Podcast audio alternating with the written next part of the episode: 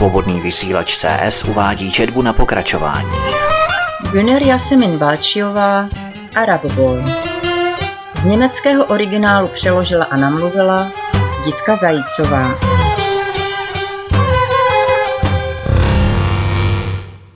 Král sídliště Noci v Tor 18 nebrali konce.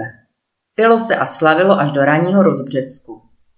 Diskotéka ležela trochu stranou města na ladem ležícím průmyslovém pozemku.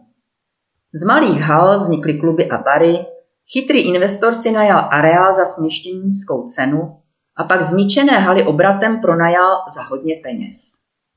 Raší tu cenu znal. Konec konců tu byl z obchodních důvodů. Provozovatelem Tor 18 byl Němec, jmenoval se Walter a táhl mu k padesátce. Dříve veličina v prostředí bordelu musel z důvodu multikulturní invaze ustupovat do horizontálního obchodu jiným konkurentům, kteří měli více vlivu a moci. Nakonec se Walter odhodlal úplně skončit a hledat štěstí na berlínské párty scéně. Měl velký úspěch a brzy se to rozkřiklo.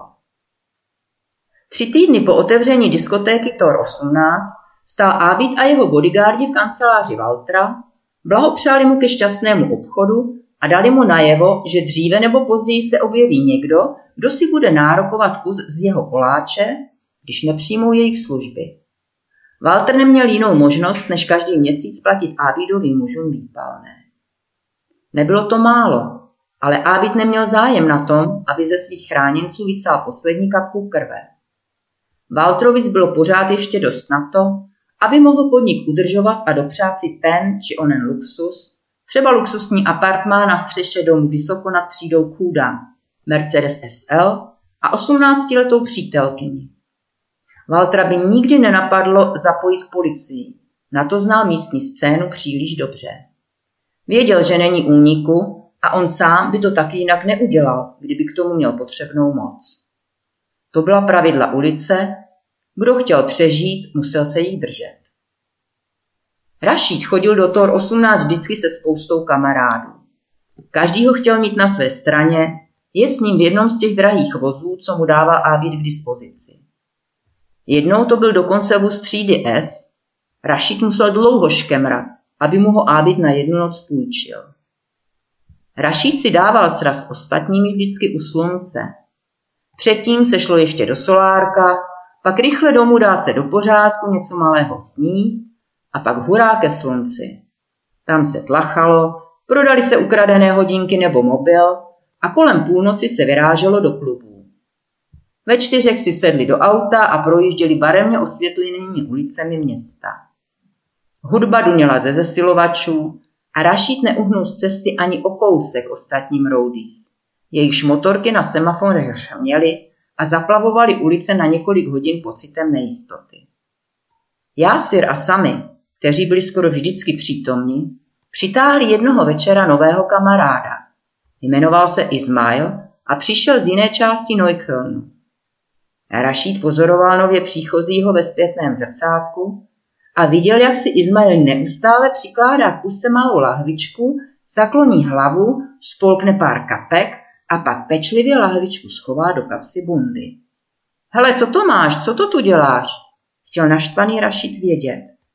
Nemohl vystát tajemství a už vůbec ne od cizích vetřelců. Tak mu aspoň připadal každý, koho ještě neznal. Izmael viděl, že ho dostal. Rozpačitě se usmál, vytáhl vlaštičko z kapsy a podal ji dopředu Rašídovi. Tady, chceš trochu? Není to špatně, je to fakt dobrý. Ptal jsem se tě, co to je, ty idiote. Nebo chceš rovnou pár přes držku? To jsou drogy nebo co, ty zasranej feťáku? Řval na něj Rašíd. Hele, milej Rašíde, sklidni se, vole. Kámoš je v pořádku, je to jen prostředek proti bolesti. To nejsou žádný drogy nebo tak něco. Ta věc je dobrá. Už jsem mi taky zkusil, ná, vem si. Sami vzal Ismailovi Tilidin z ruky a podal ho Rašídovi. Ten po něm chňapl, zajel doprava a zkoumal tekutinu při zapnutém motoru. A to fakt nejsou drogy samé? Hele, jestli to je podfuk, tak vás přeříznu oba vole. Sami se naštval, chtěl vytrhnout Rašídovi lahvičku z ruky, ale ten se začal smát, otevřel víčko a nechal si pár kapek stéct do pusy. Tak a co teď, co se má jako stát? Proč si mám brát prostředek proti bolesti, když žádné nemám? Jste úplně padli na hlavu? Taková blbost. Rašíd hodil lahvičku ležérním pohybem zpátky, sami mu věnoval pohled plný opovržení a se skřípajícími koly se rozvěl.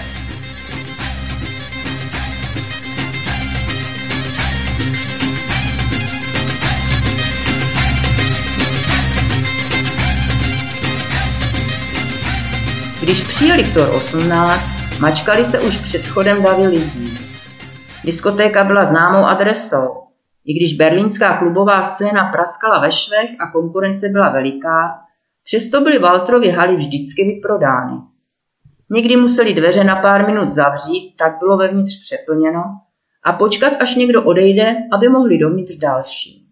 Kasa se plnila a basy duněly, tak hlasitě, až Rašídovi vibrovalo celé tělo, když se opřel o jedny z kovových dveří, které do široka otevřeny vedly do útrop diskotéky. Mezitím začaly kapky působit. Rašid se cítil dobře, lépe než kdykoliv předtím. Jeho tělem probíhal pocit jakési živosti a radosti a své okolí vnímal s daleko větší pozorností než jindy. Působil rozjařeným dojmem a pohodou. Hele, Rašíde, můžete dovnitř, ale žádný problém jako posledně, zašeptal mu jeden z vyhazovačů. Rašíd potřeboval několik vteřin, aby si uvědomil, co ten chlapík řekl. Pak z něho vyrazilo. Jestli v okamžitě nezavřeš hubu, tak seš bez práce, jasný? Ty tady nemáš co kecat, tebe já vůbec neznám. Tak drž pěkně hubu, nebo se o tebe Ábit postará, rozuměl Vyhazovač začal pěstit, ale v tom okamžiku přišel Walter. Z okna své kanceláře v prvním patře viděl Rašída a jeho hochy přicházet a preventivně se běhl dolů ke dveřím, aby předešel možným problémům. Pustě dovnitř, to je v pořádku. Rašid je vždycky vítaným hostem. S předstíraným úsměvem položil Rašídovi ruku kolem ramen a vedl ho dovnitř diskotéky. Sami, Jásir a Izmail za nimi v závěsu. Vyhazovač se kousal dortu a neřekl ani popel. Jen v jeho očích byla vidět nenávist kterou vždycky cítil, když ho urazili arabští bastardi. Těmi byli Rašid a jeho kumpáni, malí bastardi, zmrdi, nejraději by je viděl mrtvý. Walter to cítil stejně. On také nenáviděl arabskou kliku, která se z pravidelností objevovala a nespokojila se pouze s tím, že si odnesli jeho peníze, ale ještě v jeho klubu dělali bordel. Oné noci se seběhlo divadelko, které pro něho bylo určitým malým zadosti učiněním. Rašíd si koupil pár nových kožených bot, drahých bot. Dostal tento měsíc od Ábída obzvlášť velkou zálohu. Kšev zkvétal a Rašíd byl pilný a spolehlivý pracovník. Sehnal nové kluby na vymáhání výpalného, staral se o bordel skoro úplně sám a pro sportovní studio, co nově otevřel Ábid a jeho kolega, vymyslel něco speciálního. Rašid obstaral anabolika a zásoboval jimi těžké hochy, kteří neměli tu výdrž, aby denně cvičili s činkami a nářadím a chtěli okamžitý úspěch. Každý chtěl být velký a silný a kdo takový nebyl, ten byl aspoň nabouchaný a hnědý. Ke studiu patřilo také vedle nářadí a pomocné síly s velkými ňadry na baru i solárko. Kdo patřil k podsvětí, měl velký okruh známých. Malí i velcí gangstři byli rádi mezi sebou, udržovali staré známosti a navazovali nové obchodní kontakty a u Rašída mohli otevřeně mluvit. Rašíd pro ně vytvořil vlastní malý svět. Věděl, že roste do muže velkého formátu. Fronta před klubem byla dlouhá, ale ne nikdy dost dlouhá pro Rašída. Pro něho byla pódiem. Nikde se nesetkal s takovou pozorností, jako na těchto 20 metrech, které vedly ke vstupu do klubu. S Tylidinem v krvi mělo všechno ještě větší nádech vzrušení než jindy. Cítil se jako král. S vypnutou hrudí a vtaženým břichem, bundu ležérně rozepnutou, kráčel kolem hostů čekajících v řadě, neustále pátral, jestli ho všichni sledují. pokřikoval hlasitě na náhodné známé, jen aby si ho každý všiml. Uvnitř klubu byl už zase jen jeden z mnoha. Rašít přecházel po taneční ploše sem a tam, měřil si dívky a zastavil se na delší dobu jen v okamžiku, když se mu některá líbila natolik, že se rozhodl s ní strávit noc. Pak zase stál venku před dveřmi, jako by to byl jeho klub. Dva turečtí vyhazovači, Osman a Niazi, ho klidně trpěli. Patřili k Ábídovým lidem a tak říkajíc do rodiny. Ábíd je tu postavil, vedle lidí Valtra, aby měl aktuální přehled, jak se obchodní situace vyvíjí. Když měl Walter pokles příjmu, snížil Ábíd tarif výpalného, když kšefty běžely lépe, než se očekávalo, bylo to pro Waltra dražší.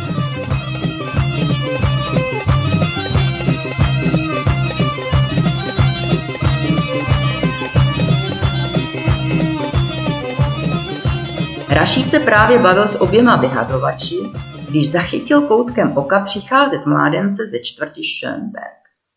Aby se nenápadně uklidil, na to bylo už pozdě, tak zůstal stát a čekal, co se bude dít. Hlava bandy se jmenoval Tajfun a svému jménu dělal opravdovou čest. Rašid mu dal vědět, že se nemá on a jeho lidé tady, jeho revíru, ukazovat.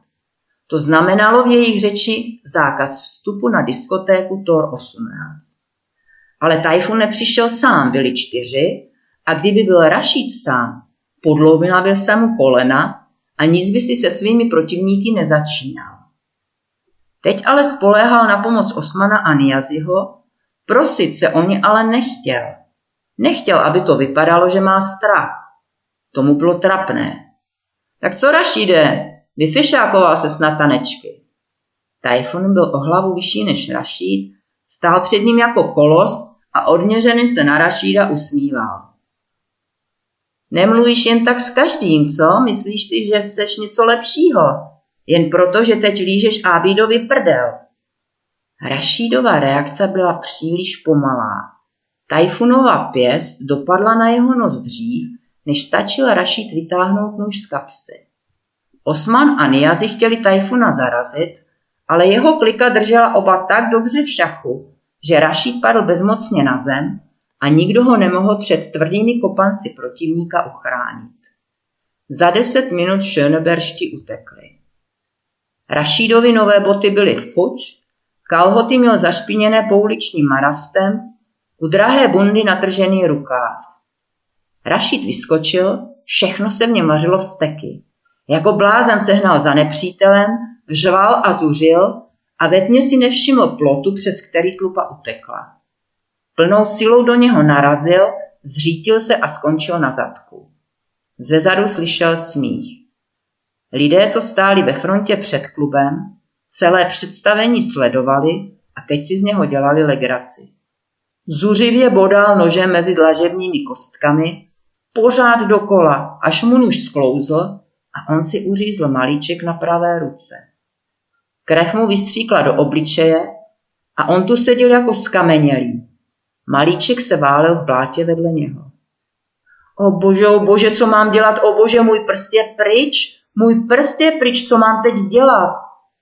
Nemohl nic kloudného vymyslet. Levou ruku držel pod pravou a chytal krev, která mu na dlani tvořila rudou louži.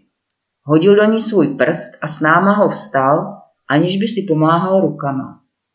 Osman a Niazi ho popadli a zavolali sanitku. Něco takového za celou dlouhou dobu, co dělali vyhazovače, ještě nezažili. Ty vole, Rašíde, co blázníš?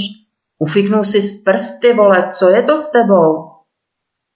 Rašíd přemohl šok, až teď mu došlo, že necítí skoro žádnou bolest, jen slabý tah v pravé ruce.